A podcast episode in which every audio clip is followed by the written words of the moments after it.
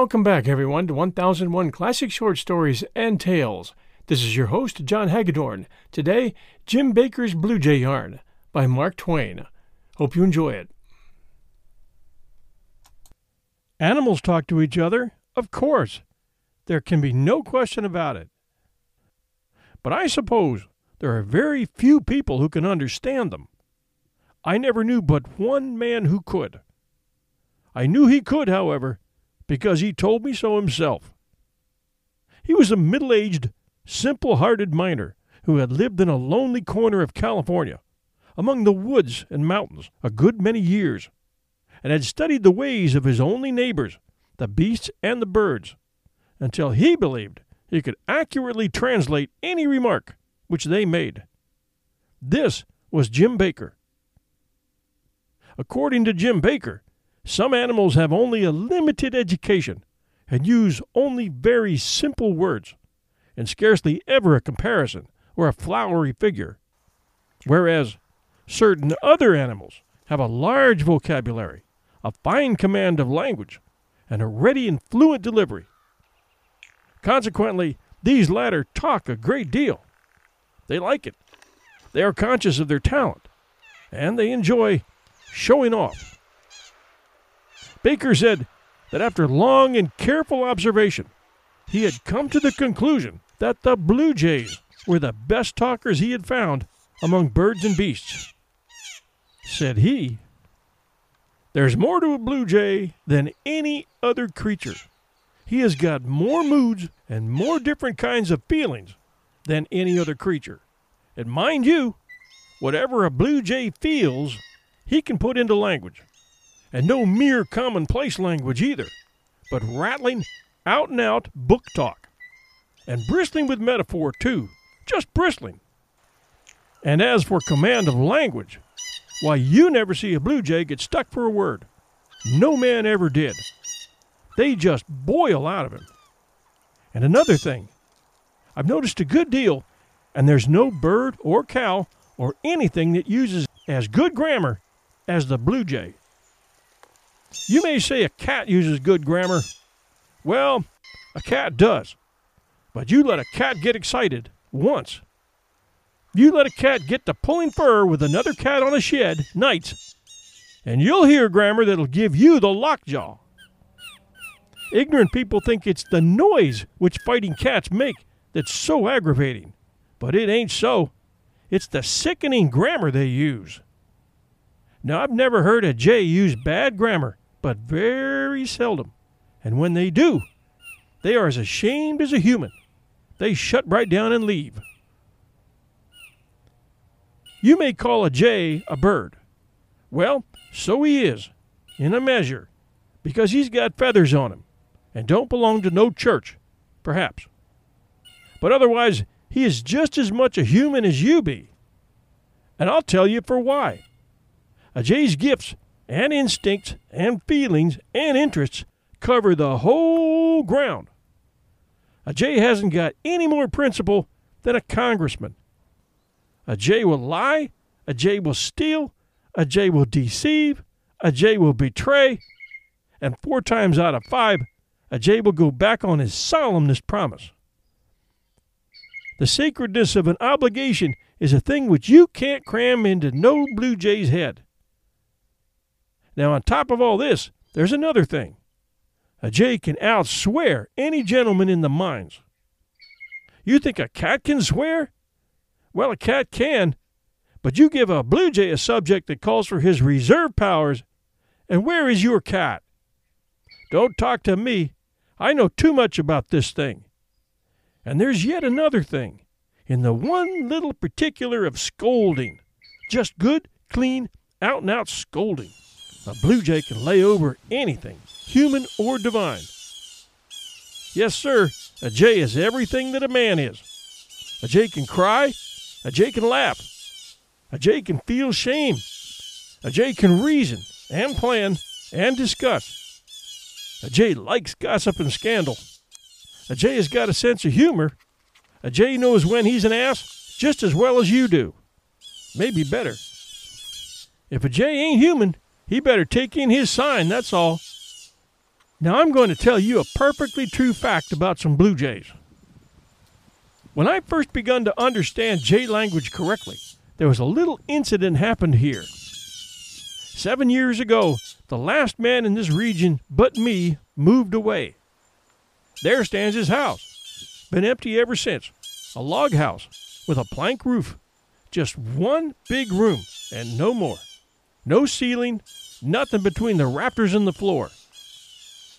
Well, one Sunday morning I was sitting out here in front of my cabin with my cat, taking the sun and looking at the blue hills and listening to the leaves rustling so lonely in the trees and thinking of my home away yonder in the States that I hadn't heard from in 13 years.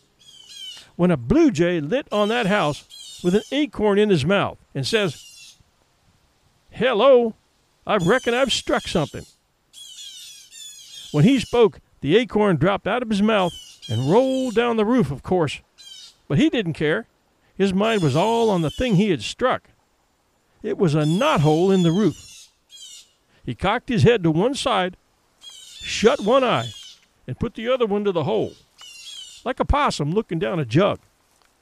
Then he glanced up with his bright eyes, gave a wink or two with his wings, which signifies gratification, you understand, and says, It looks like a hole. It's located like a hole. Blamed if I don't believe it is a hole. Details. Walked round and round the hole and spied into it from every point of the compass. No use. Now he took a thinking attitude on the comb of the roof and scratched the back of his head with his right foot a minute, and finally says, Well, it's too many for me, that's certain. Must be a mighty long hole. However, I ain't got no time to fool around here. I got to tend to business. I reckon it's all right. Chance it anyway. So he flew off and fetched another acorn and dropped it in, and tried to flirt his eye to the hole quick enough to see what become of it. But he was too late. He held his eye there as much as a minute. Then he raised up and sighed and says, Consound it, I don't seem to understand this thing, no way. However, I'll tackle her again. So he fetched another acorn and done his level best to see what become of it. But he couldn't. He says, Well, I never struck no such a hole as this before.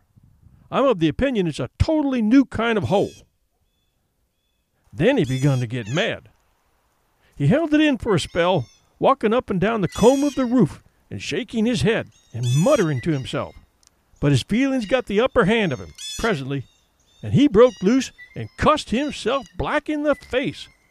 I never seen a bird take on so much about a little thing. When he got through, he walks to the hole and looks in again for half a minute. And then he says, Well, you're a long hole and a deep hole and a mighty singular hole altogether. But I've started in to fill you, and I'm damned if I don't fill you, if it takes a hundred years. And with that, away he went. You never seen a bird work so since you was born. He laid into his work like a slave, and the way he hove acorns into that hole for about two hours and a half was one of the most exciting and astonishing spectacles I ever struck. He never stopped to take a look any more. He just hove 'em in and went for more. Well, at last he could hardly flap his wings, he was so tuckered out. He comes a drooping down once more, sweating like an ice pitcher, drops his acorn in and says, Now I guess I've got the bulge on you by this time. So he bent down for a look. If you'll believe me, when his head come up again, he was just pale with rage. He says, I've shoveled acorns enough in there to keep the family 30 years. And if I can see a sign of one of 'em, I wish I may land in a museum with a belly full of sawdust in two minutes. He just had strength enough to crawl up on the comb and lean his back agin the chimbley, and then he collected his impressions and begun to free his mind. I see in a moment that what I mistook for profanity in the mines was only just the rudiments, as you may say. Another blue jay was going by and heard him doing his devotions and stops to inquire what was up. The first Blue Jay told him the whole circumstance and says, Now yonder's the hole. If you don't believe me, go and look for yourself. So this fellow went and looked and comes back and says, How many did you say you put in there? And the first one says, Not any less than two tons. The other Jay went and looked again. He couldn't seem to make it out. So he raised a yell, and three more Jays come. They all examined the hole. They all made the sufferer tell it over again. Then they all discussed it and got up as many leather headed opinions about it as an average crowd of humans could have done. Well, they called in more Jays, then more and more, till pretty soon this whole region appeared to have a blue flush about it. There must have been 5,000 of them. And such another jawing and disputing and ripping and cussing you never heard. Every Jay in the whole lot put his eye to the hole and delivered a more chuckle headed opinion about the mystery than the Jay who went in there before him. They examined the house all over, too. The door was standing half open, and at least one old Jay happened to go and light on it and look in. Of course, that knocked the mystery galley west in a second. There lay the acorns, scattered all over the floor. He flopped his wings and raised a whoop. Come here, he says. Come here, everybody. Hanged if this fool hasn't been trying to fill up a house with acorns. They all came a swooping down like a blue cloud, and as each fellow lit on the door and took a glance, the whole absurdity of the contract that that first Jay had tackled hit him home, and he fell over backwards, suffocating with laughter. And the next Jay took his place and done the same. Well, sir, they roasted around here on the housetop and the trees for an hour and guffawed over that thing like human beings. It ain't any use to tell me a blue jay hasn't got a sense of humor, 'cause I know better. And memory, too. They brought jays here from all over the United States to look down that hole every summer for three years. Other birds, too. And they could all see the point, except an owl that come from Nova Scotia to visit the Yosemite and he took this thing in on his way back. He said he couldn't see anything funny in it. But then he was a good deal disappointed about Yosemite, too. Hi, everyone. The holiday season is upon us, and I'll be glued to the telly for BritBox on many a night. I've already shared with you the fact that I keep up with Father Brown and Poirot at BritBox. I also check out their new stuff, like the new series Archie, which tells the story of Archie Leach, otherwise known to millions of filmgoers as Cary Grant. This story comes from his daughter Jennifer Grant and ex wife Dyan Cannon. It's a series. The performance of Jason Isaacs, who plays Cary Grant, is top notch. I highly recommend it. You can only find it on my favorite TV, BritBox. Sign up to BritBox today to stream Archie and other fan favorites today from any device. I have a special limited time offer for my U.S. and Canadian listeners. Get 50% off your first month when you sign up for a monthly plan, but only if you go to BritBox.com and use my promo code 1001stories at checkout. Don't wait. Get 50% off your first month. Just use promo code 1001stories at BritBox.com. Try it. You'll like it. Don't you love an extra $100 in your pocket? Have a TurboTax expert file your taxes for you by March 31st to get $100 back instantly. Because no matter what moves you made last year, TurboTax makes them count. That means getting $100 back and 100% accurate taxes only from Intuit TurboTax. Must file by 331. Credit only applicable to federal filing fees with TurboTax full service. Offer can be modified or terminated at any time. Thanks for joining us at 1001 Classic Short Stories and Tales. We always appreciate good reviews at Apple Podcasts, and we ask that you share our show with others by helping them subscribe, and we thank you for that. Here are the last three reviews. History Made Interesting by Steve64056. Five stars. Thanks, John, for a great show. You do an amazing job. I look forward to every new episode. And this one by Census Princess Thank you for existing. I cannot tell you how much I appreciate your podcast. In my previous job with the federal government, I was able to work and listen to books on Playaways. I probably listened to 300 classics, mostly ones that I never seemed to find time to read. But now, that glorious time is over. I work in another department where any type of device is frowned upon. But all is not lost. I have found you.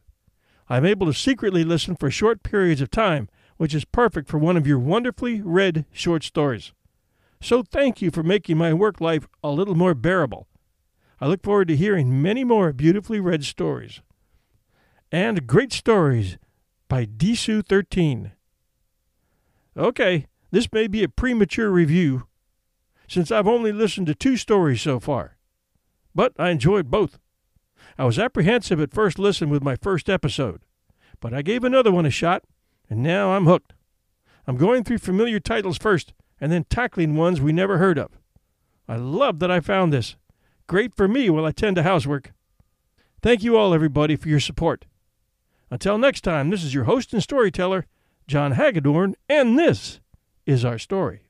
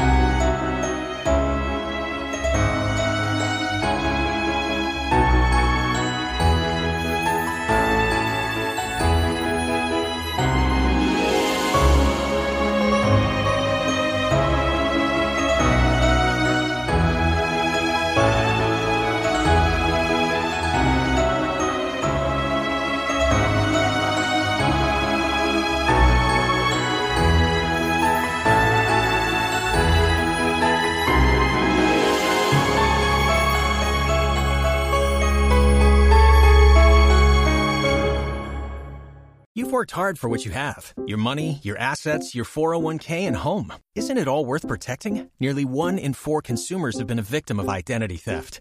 Lifelock Ultimate Plus helps protect your finances with up to $3 million in reimbursement.